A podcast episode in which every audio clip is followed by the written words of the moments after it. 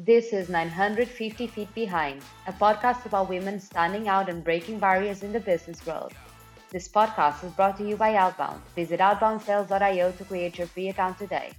My name is Leonor, and I'll be your host for the season.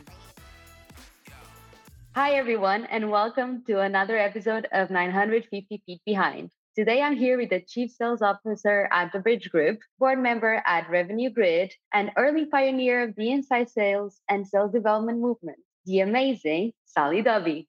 Thank you so much for joining me, Sally. Thank you so much, Laura. I appreciate it. It's our pleasure to host you on the show. So, this is the signature question with which I start all my podcast episodes because I want to go all the way back and basically see how your journey began. So the question is when you were a little girl, what is the first thing you remember wanting to be when you grew up?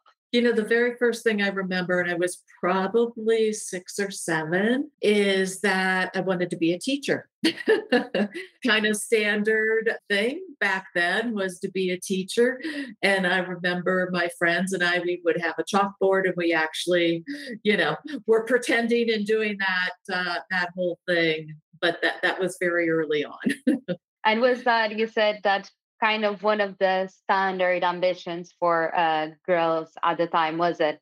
Was being a teacher. Yep. That was definitely the standard because, you know, and I'm dating myself a lot with that, but you know there there weren't necessarily i mean it was kind of the new thing and i think my generation started where women did go on to go to college and women did have mm-hmm. careers outside of the house yeah became much and, more of the norm than than previous generations no i i think that's absolutely right but even thinking uh when i was a little girl i still think that teachers mothers like doctors those are kind of the standard ambitions, uh, very related to caregiving. And then some other more glamorous jobs, such as ballerinas, um, would come into play as well. But the most realistic uh, job ambitions were always in those those fields. So, as a kid or, or even a teenager, did business ever seem like a possibility to you? So, when I became a teenager and I would say when I was, um, it was probably around 16 when I got my first job. Um, it was definitely 16 when I got my first job. It was in a restaurant and being a server. And so as I got into that, I loved being around people and talking to people. And then I decided that when I went to college, I was going to take management classes, business classes for the hospitality industry, which is what I did. My degree is in hotel and restaurant management, which was a piece of the business school at Michigan State where I went.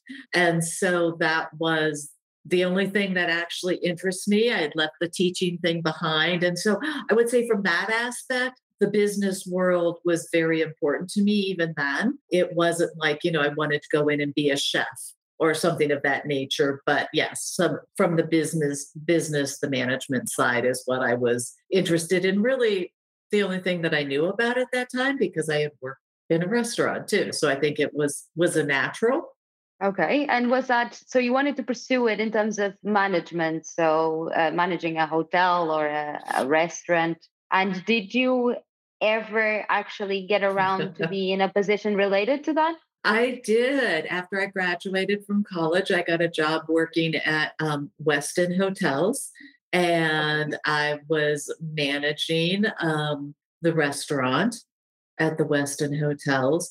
And it was a very eye opening experience. It wasn't what I thought it was going to be like at all. And so I spent about not quite a year doing that when, for a variety of um, interesting developments in that career, where I had some run ins with some of the union workers, um, they moved me into uh, the catering side and doing sales for you know events and catering at the hotel and that was fun for a while it was different. It was a um, also the great thing about it was it was a Monday through Friday job and regular hours. I didn't have to work any holidays. I mean, that first year when I had to work on Christmas Day was like devastating to me. And I was like, never again am I doing this. Mm-hmm. So moving into the catering side of the business was was great.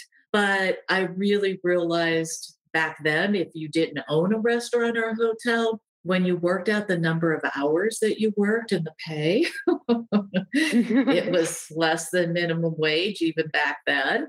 So it was like, okay, I need to do something different.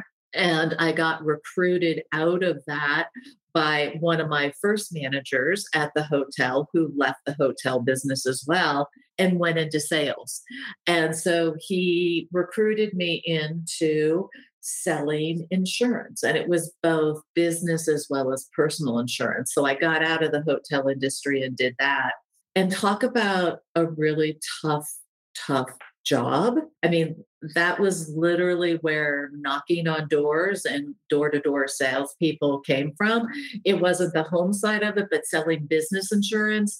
I was, you know, going to an office building and just going from door to door in the office building, trying to sell life and or health insurance benefits to the company. And, and you really learn how to let things roll off your back in sales then because i remember to this day walking into one business and there was a sign above the receptionist desk that said we shoot every second every third salesperson and the second one just walked out the door. Um, and you know I, I learned really quickly to use humor to diffuse situations. And I just pointed out, I said, Oh my God, that sign is awesome. I love that. That's great. Probably didn't use the word awesome because that wasn't a word used back then. but I just, you know, I said something to the fact, I think your sign is hysterical. Hey, can I talk to XYZ person? And just went with the flow um, and acknowledged it. And it actually worked. okay. Okay. So uh, actually, door to door sales, well, it, are known to be hard and, and a lot of rejection. Did you get passionate about sales doing one of the well hardest things to do back then? well, I, I would say, you know, I I learned that it was very ineffective, eh, or I should mm-hmm. say inefficient eh, actually mo- yeah. mostly and i also was doing the life insurance side selling to individuals I really did not like that side of the business. I didn't like driving around, especially in the winter months when it was dark outside and trying to find these people's homes and going into these strangers' homes was not something that that I, appealed to me. So I got an opportunity after nine months to move to California from Michigan. And I was like, okay, this is my perfect excuse to get out of this business, which I knew I did not want to stay into. And so made the move to California and totally switched industries and got a job selling very early computer systems that still had diskettes for Olivetti, who was only known for their typewriters. but that's how I've made my foray into tech. And so it's been which I loved more of the, the business side, the, the more professional side of selling, um, really appealed to me.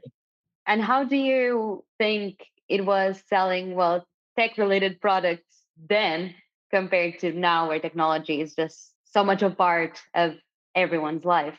Yeah. So, you know, it was it was tougher but also i would say that the market segment I was assigned to, selling to California State and the various age, city and county agencies, which are notorious for being, you know, laggards mm-hmm. and adopt things the very last that are, you know, technology wise. They're not up to speed on the latest and greatest. Um, and so that was challenging to get them up to speed. And so I left that and went to work before I would say startup companies were in vogue and before we really had a lot of VC investment. I went to work for a mom and pop computer company where we sold everything from computer supplies and computer hardware and specialized software for high speed mm-hmm. data entry, which is really outdated now and nobody needs that. but at the time, it was, you know, kind of leading edge. And I could sell to businesses, I could sell, I had a wider variety of people than government. And I learned to stay away from, sorry, everybody out there, but government sales. You know, there's definitely some pros and cons to that, but but stayed away from that and really developed, I would say, much more my sales skills with that company and moved into leadership roles and really realized the importance of having a CRM to keep myself organized. so learned an awful lot in that. I think I was there almost five years before I went and got my official job, where I say it was really my first official job in tech because I went to work for Oracle and Oracle was only a $50 billion company at the time I went to work for them. And four years later, when I left, it was a billion dollar company.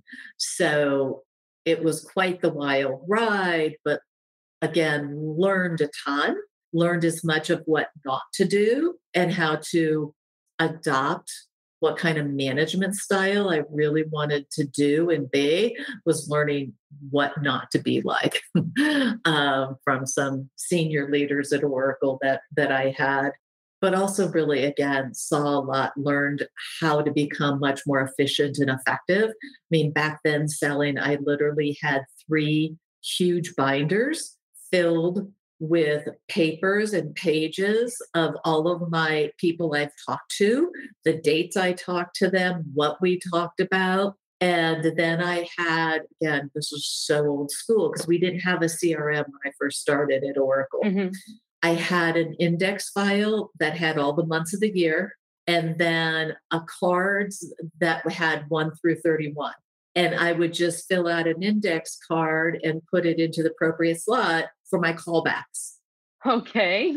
And then I'd have to go to my binder and find that company and person with all their contact information and do it. So it's amazing what, when you think about how far we've progressed in those years, how inefficient that was and how manual and time consuming. But yet, you know, I still brought in, I want to say my quota at the last as a wrap was something like $800,000. Okay, that's very impressive. Yeah. So even though we didn't have technology, we were still able to do well. Um, you made it work with what you yes. Had. Yes, but it was really, again, learning how to be as organized as possible was the key mm-hmm to being successful. And you think that being like starting your career at a time in which things were not as automated and easy actually gave you the tools and, and taught you to be resourceful and then tackle things in a better way than the younger generation who was just brought up to have everything easy done for them? I think it definitely helped out a lot and it made me appreciate the technology a lot more. Mm-hmm. I was one of the I'd like to believe one of the catalysts for actually developing a CRM at Oracle and went to management and said, We've got this is crazy what we have to do. I could be doing so much more and even selling so much more if we had a CRM because we had built one at the mom and pop company that mm-hmm. I had worked for. We had built, you know, our own homegrown one, right? That was better than nothing. And so one of our leaders actually that came into the company agreed and we couldn't get funding and budget from oracle to do it. So we took our se and all the managers and the, the team we all got together and said this is what we want the system to be able to do. This is what we want to be able to track the kind of reports we want out of it what we need the sales reps to be able to accomplish in it. And in nine months he developed the system that actually we called oasis oracle automated sales information system. And the vp of the team that did this was tom siebel and Tom tried to get Larry Ellison to productize this and sell it. And Larry at the time said, no, nobody would want to buy this. So Tom mm-hmm. ended up leaving Oracle and developing Siebel systems and selling CRMs. And then Oracle ended up buying Siebel systems like 10 years later. I, I bet Tom had a good reaction to that. Absolutely. Closing the sale, you know, and then leaving the yes. note saying, I told you so. so, yes, yes. And now you're paying a lot of money for this. well, I guess the world needs people with vision. Absolutely. Absolutely. It was it was amazing. and at that time, apart from not having much technology uh, around you, were there many women in sales and in sales leadership positions?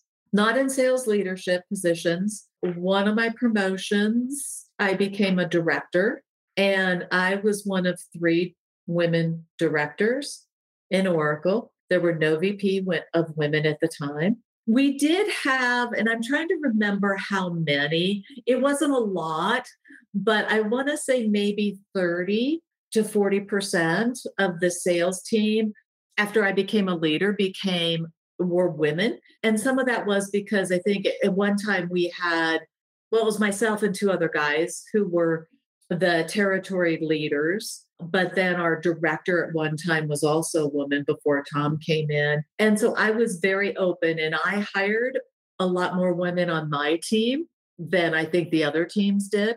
But, you know, I was open like I brought in who became an excellent sales rep and she's an SVP of sales today.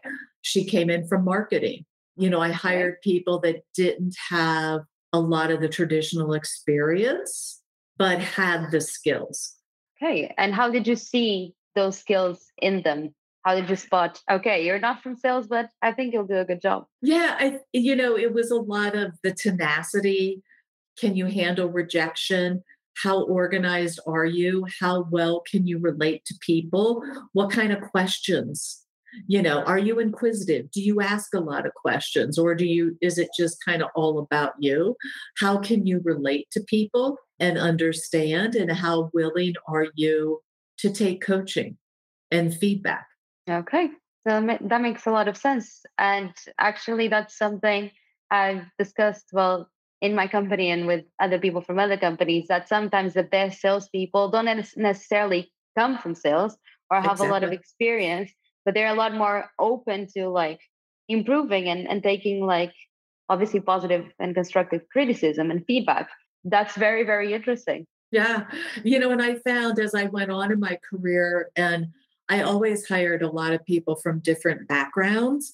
Eh, some of them had sales experience, but like one of great sales people that I had in another company came from selling wine, you know. And so, and another one I had was an accountant, but he wasn't your typical accountant, and he was very inquisitive and he loved the product and he loved being able to help people, and he was awesome.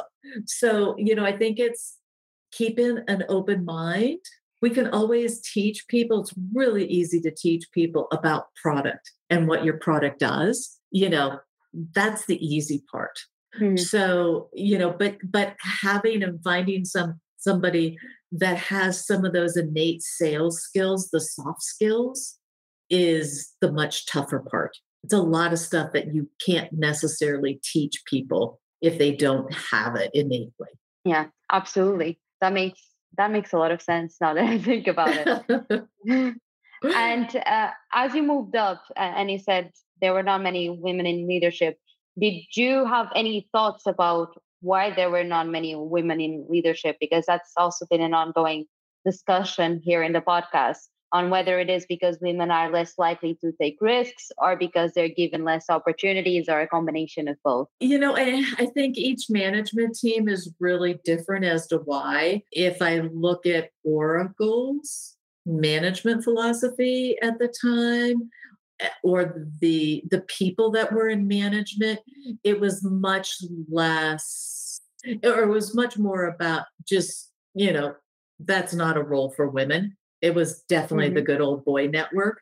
And, you know, and then I went to a smaller company after Oracle, Network General, which has since been bought a couple of times. And I think McAfee maybe have bought them at one time. But the management, the CEO of the company, and his wife was very actively involved in the company. So, totally different perspective, a much gentler, kinder company, they actually provided management training. It's first time I ever had management training. actually a lot about you know how do you interview? What can you say? What can't you do? It was pretty amazing and phenomenal for such a small company. There was about a $30 million company at the time. What they did but they were very open. There were a lot of women in leadership roles there. And it it all stemmed from again really the top and and sort of their openness and how they view things so i, you know i think that again, it, it's very different depending on who the leadership team is and their openness. Yeah, absolutely. It. And it's also unfair to say that, well, women are more risk adverse as a whole, right? Because there are women, there right. are women, there aren't, and the same with men. Right. We just have a different way of doing things, which I think sometimes is, you know, a lot of men don't understand. And again, maybe it's that softer nature coming out where we may ask a lot more questions first and try to get to know somebody. I think in general, women typically do. Although I have known some women over my career, they basically felt that to survive as a sales leader in a man's world, they had to make themselves appear more like a man and not stand out and not be different. I mean, even down to their dress, you never saw them wear a skirt or a dress. It was always a pantsuit back when when we used to get dressed up and go into the office. you know, and so again, they didn't want to stand out. They didn't want to call attention to the fact that they were, were a woman. And to me, that was really sad because I think we have a lot of great assets typically as women that lend themselves well to leadership and do sales. And so if you downplay those i think that that you know hinders what your success can be. As a matter of fact i've had men over the years say okay i want to hire more women. I think women are much better in sales. And the data's come out to show maybe not much better but they're better you know in sales. Um, they meet quota more often those kinds of stats. But you know, it is hard to find women in sales. And so that was always, you know, you got to think outside the box. You can't just go to your own network to find more women or people of color to get involved and have diversity within in sales. It it does require being creative and doing things differently than how we've always done them. Yeah, absolutely. But that's that's the way of progress, right? If we're always thinking, absolutely, absolutely. I yeah. remember being a little girl, and my mom said, if you always do the same actions, they'll always have the same consequence. I was just going to say one of my favorite quotes is, you know, what's the definition of insanity? Doing the same thing over and over again and expecting different results. it's the same thing, right? exactly. right? If I keep following my hiring processes, have only brought in, you know, this demographic, why do I think all of a sudden that's going to change if I keep doing the same thing? Exactly. Exactly. That's there's no way it will. Right. Right. Right. I, I, right. I think it's harder to see when you're doing it yourself, but from an outsider's perspective. Perspective. Right. Get Pretty it, clear. I, yes. And I think that that is one of the keys for a lot of companies is getting outside objective viewpoints on a regular basis because as you said, you get so down in the weeds and it's hard to see what we're doing is causing this. And so when you bring in some outside objective, you know, overseeing and looking at things with different eyes, all of a sudden the world opens up and you're like, oh, okay, that makes sense. I mean, it's not rocket science all the time about some of the stuff that needs to be done, but it's being able to see it you know yeah. we do, we are doing the same things and therefore we're that's why we don't have many women. I mean it always drives me nuts when um, you know part of my job is i'm sell right? And i also do sales development work. I do it all. And so when i research a company and i look at their executive leadership and it's all the same profile it's like ah you know? Not again. Yeah yeah. How do i tell these people you know on first call hey. You know and there's there's an amazing amount of talented women people of color that are out there that could add a whole lot to your company and make it even better than what it is. But you got to open up your eyes and take different actions. Yeah I, I definitely agree with that. And uh, minorities, well, I guess we'll touch this later, but the world is changing, but maybe not at, at the speed that those in power are trying to make us believe it is changing for us to settle a bit and, believe yes it's time yeah. to drop the fight. Yeah, I think one of your early on questions that I didn't answer was, you know, along the lines of how has it changed? And so, you know, it has gotten better, but I would say baby steps better. I think over the last few years, there's definitely been a lot more attention brought to this. And, you know, you see companies that are trying. So they're hiring, you know, a chief diversity officer, right? Which is awesome and it's a start but you've got one person and it's for a company that has maybe a thousand, maybe 5,000 employees. How is that one person in a large company like that going to impact change? Right? It's really hard. And so it's a it's a small start, but there's so much more that needs to be done than just having one person in that role it should be part of the everyday life and everyday culture at a company, right? Exactly, exactly. And so, how does that one person impact that? I think is going to be the key to how successful this role can be. And so we'll we'll we'll see what happens from that. But yeah, there's definitely a lot more attention. There's a lot more to this, and I think you know, I hear a lot of times that, well, it's the younger generation that is really pushing this. And I say, and my my view of the world is strictly coming from tech, um, mm-hmm. from software companies. And I say yes and no. I see an awful lot of mid 20 guys that are getting promoted. And when they build their teams, they look all exactly like them. And they create almost like a frat like environment. Whereas I see a number of people closer to my generation, and especially men who maybe didn't even think of this before, but all of a sudden they've got daughters. They're girl dads, right? And they have daughters, and their daughters have graduated from college and now they're out in the workforce. And now the aha moment has reached them, has hit them, and they're looking to acknowledge this and make changes themselves. I think that's in one way one of the easiest way to explain to a man about you know equality and and inclusion is when they have a daughter. Yes. And then all of a sudden all those things, oh imagine if this happened to to your, your sister or imagine yeah, yeah. now imagine if it happened to your daughter who's right, here who exists exactly. how would you feel how would you feel yeah do you think it's right you know is that how things should be judged? And is that how your daughter should you know is this going to affect her her career and her promotion path? You know is that right? So yeah it it, it puts a whole new perspective on things. So I, I think we've got you know a little bit of both generations that still need a lot of uh a lot of adoption but mm-hmm. we're getting there on both ends at least we're bookending it somewhat.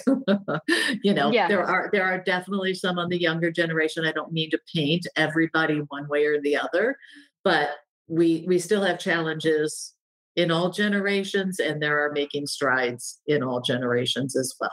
Definitely, definitely, and um, I, I was reading something very interesting actually the other day, saying that we are still raising our boys like it's the 1950s, but we are raising our girls like it's 2022. So then that difference in the way we bring up our children then transports into the workplace and into the way they no. live their life, their relationships. Yeah. And what you said about the guy bringing guys that are exactly like him seems to fit with that perfectly. That does. That's that's a. I, I love that that statement because when I think think on it um, and, and, think of friends, you know, mm-hmm. um, and their children. Yeah, that that's it. when, when, you think of friends that you won't invite to listen to the podcast, right, right. Don't listen to that. I've been in this podcast. Don't you know? exactly. Exactly. Yeah. No, that's a fascinating statement, and I, I think there's a lot to that. Yeah. Yeah, it, well, it's not mine. Well, I, I read it somewhere. So Yeah, if anyone yeah, wants no, to quote it. me and Yeah. and saying that um, I'm trying to steal words out of someone's mouth, I am not. I just cannot remember where I read it, and I apologize to the author. But you're very right. yeah, yeah. I know. I love that. You know, and I think back, I mean, even I guess my mom was a trendsetter when I was growing up because both she and my dad, though, made me believe I could do and be anything I wanted to be. Right. That, you know, I mean, my mom didn't go to college, but she was, it was just an automatic. There was no questions about it, no discussion. It was just an automatic that my sister and I were going to go to college. And, you know, so when I had my daughter, that was, it's just an automatic. You're going, you can be whatever you want. I don't care, but you're going, you're going to get this background. And surprisingly enough, she is in, she's an account manager in tech sales as well. So it's like, The footsteps. yeah, okay, this is great. you're like patting my back, you know, discreetly. yeah. no, I could never do that. She wouldn't like that. no, no, no. You just uh, low key, low key. Another Yeah. person who you have to tell not to listen to the podcast because otherwise, right, right, right. right, right. Amazing. Uh, our time is almost uh, running up, which is very unfortunate. And again, making me question my decision to make these episodes around half an hour. Like, it's, it's definitely too short. So there'll be a season two to catch up with everyone. but that uh, statement you made about your parents actually leads me to my last question. So now you're in a C level position. You are a top sales influencer. People look up to you. You are a sales leader. Did you ever think, even with parents believing you could be anything when you entered the sales world, that you could get to where you are now? No, because I never actually envisioned necessarily my career taking this path. So, mm-hmm. you know, I think keeping an open mind and trying different things because again, you know, I graduated in hotel and restaurant management and here I am. you know, nothing to do with that. So, you know, keep an open mind as to you know and and learn from it and really is this something i'm passionate about or it's not what i thought it was going to be for whatever reason and keep looking and searching for what you get passionate about. But the one thing i do want to say to other women out there is you know one thing that i really enjoy is being a mentor and i'm not just a mentor to women although i specifically do try to mentor women. I do want to be equal if guys that are open to mentorship. I am i am here for you but i do find women are a lot more open to it and are searching out for it. And so i am a mentor to you know some informal some more formal. And to me that is paying it back and making sure again that that we are supporting each other. I never understand some of these women that i hear about in roles that are cutting down other women and doing things. I just don't get it you know the world is big enough the business environment is big enough that there's room for all of us in whatever it is we want to do and we should be you know we should have instead of the good old boys network where's the good women's network um, you know we need to be uplifting other women Yeah, and more supportive. anyway yes yes something that is um is really big for me and that i enjoy Yeah. doing. I, I definitely agree with that. I think would be much further ahead if us as women also took the time to empathize with and, and support and help other women grow instead of having taken that competitive advantage that there's still so much more men than women that we're gonna like have to undermine all other women's efforts to become someone which is completely outdated and completely untrue as well.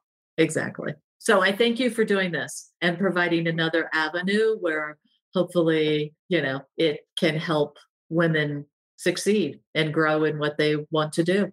Well, thank you for joining me once again and for sharing your experience and also uh, your views. I'm sure that our listeners, men and women, will be able to learn a lot from it.